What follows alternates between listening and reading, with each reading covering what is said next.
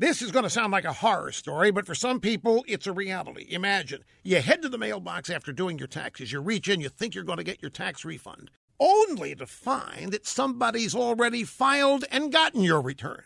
Identity thieves can use your personal information to file for your refund or commit other forms of ID theft. Now, last year, the IRS identified approximately $4.1 billion in suspected tax refund fraud due to ID theft. Now, thankfully, there's Lifelock. With Lifelock, you have access to a team of U.S. based specialists who know the steps to take to fix identity issues, whether it happens during tax season or any other time.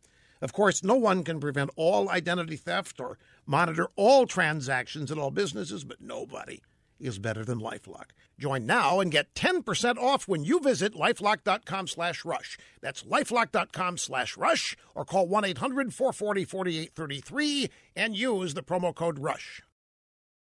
Well, the Democrat mayors across the country are rushing to the cameras to declare their loyalty to sanctuary cities. All told, there are about 300 Democrat run cities and counties that have adopted this lawless sanctuary policy. Chicago's Rahm Emanuel reassured the illegal population they were safe and secure in his city.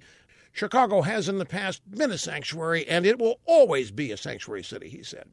Mayors of New York, Los Angeles, Seattle, Philadelphia, and San Francisco all said that they will defy federal immigration law. They promised to keep illegal immigrants from being deported. They were reacting to President Trump reaffirming his plan to enforce immigration law, starting with those who have criminal records. Now, you would think that that would be celebrated in Chicago, which is closing in on a record 4,000 shootings this year, and where the budget is such a mess. They're struggling to keep schools open.